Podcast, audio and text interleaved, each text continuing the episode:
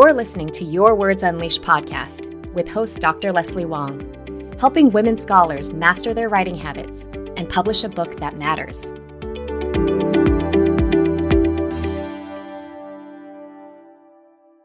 Thanks so much for joining me. Today, I'm going to be talking about one of the biggest challenges that first time scholarly book authors face, which is maintaining the motivation to write day in and day out. You can find the full transcript of this episode at yourwordsunleashed.com slash two. So when the semester is going full force, writing is often the first thing to drop off your to-do list. And then when summers and holidays finally arrive, you just want to rest and recharge and not think about work at all, which is completely justified and utterly necessary for a healthy life. In this episode, I'm going to talk about one relatively simple but very effective way to maintain internal motivation to keep working on your book manuscript no matter what else is going on in your life. And although it's a pretty straightforward concept, it's not one that gets talked about enough. So, if you've been struggling to maintain momentum, I suggest that you close your laptop for a moment, put aside your planners, your time tracking tools, Excel spreadsheets, and all the different strategies you've been using to try to get your writing done. Instead, I invite you to do something you might never have consciously thought to do before, and that is to direct your attention inward to locate the deeper and more personally meaningful reasons why you're writing a book. As a writing coach for women scholars, many of my clients' main goal is to publish a sole authored book with a reputable academic press. But when I ask them why they want to publish a book, they often say things like, I need it to get tenure, or I need it to prove myself as an expert in my discipline, or just more generally, I have to write my book or else. Now, don't get me wrong, these are perfectly logical motivations. Book publication is often a key to moving forward in your career.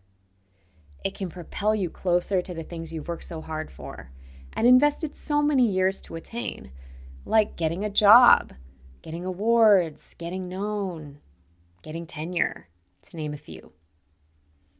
But what do you notice about these reasons?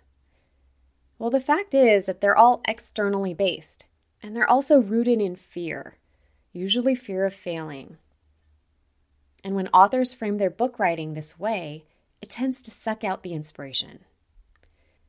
In order to keep writing consistently, in a way that feels good to you despite the many challenges you face every day, you need to be inspired by your work. Particularly for first time authors, having such pressure filled goals can provoke endless anxiety. Fear can stop you cold in your tracks as you think things like, I've never done this before, I have no idea what I'm doing. I'm a total imposter.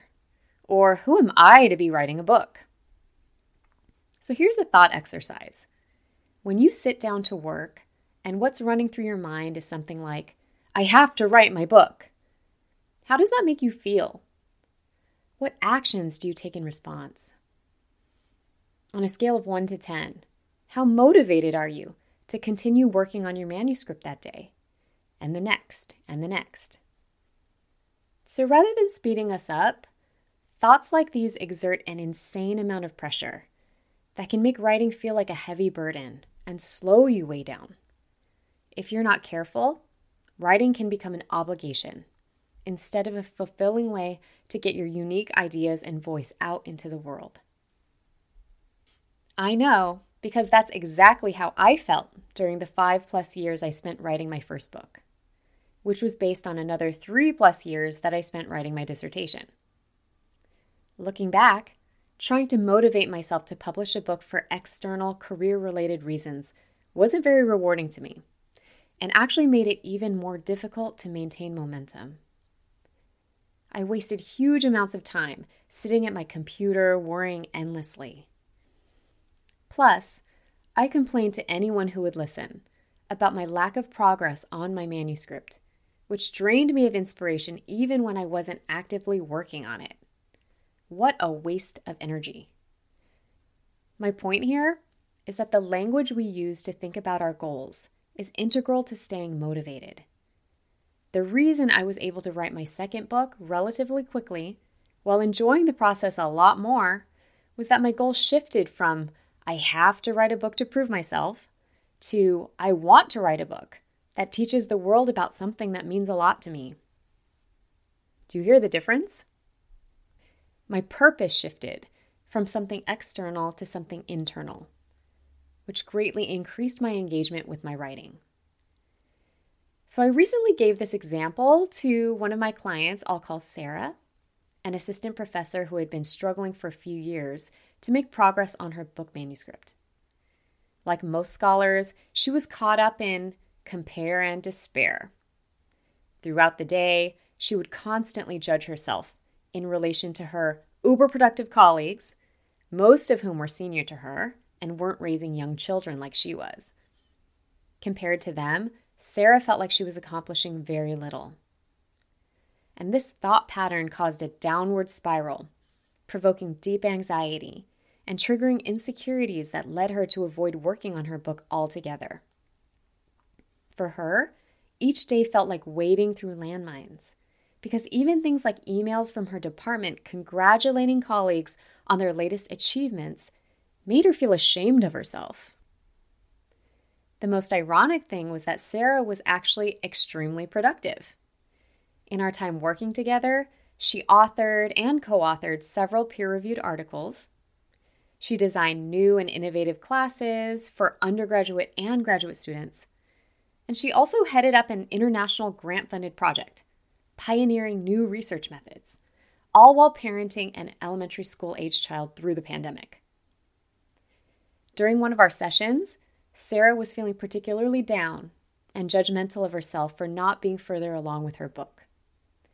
So I asked her to state all of the reasons she, quote unquote, needed to publish a book at all. She quickly rattled off a list of familiar sounding things like I need it to ensure my tenure case. I need it so that my colleagues will think highly of me.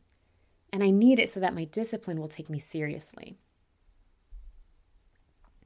As she was speaking, her breathing got shallower and her body became visibly more tense, to the point where her shoulders started to hunch up towards her ears. It was clear that none of these external motivations felt good to her. And in fact, they were keeping her small and defensive. Can you imagine trying to write and express your full creativity from a place of self preservation? No wonder she shut down every time she tried to work on her manuscript. Instead, I asked Sarah what she found most inspiring about her project. She thought for a moment, took a deep breath, and then answered, I want to write a book that helps junior scholars understand the beauty of mixed methods. And I want this book to help them feel empowered to use them in their own research, even if they're not experts.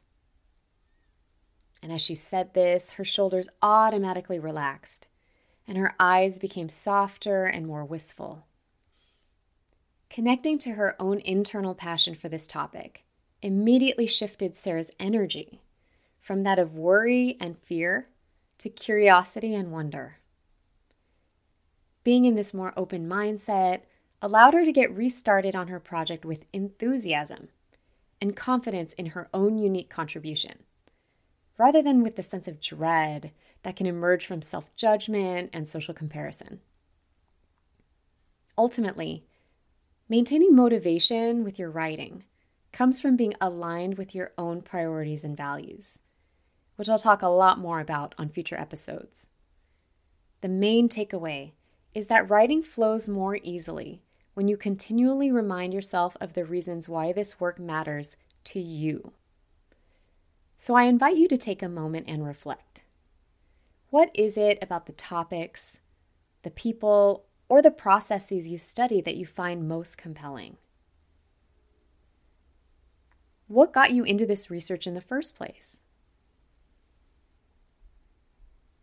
And how do you want the world to be different or better as a result of your ideas?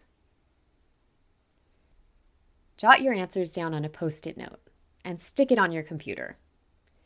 That way, every time you sit down to write, you can be inspired by your own words and connect to your deeper purpose as a writer.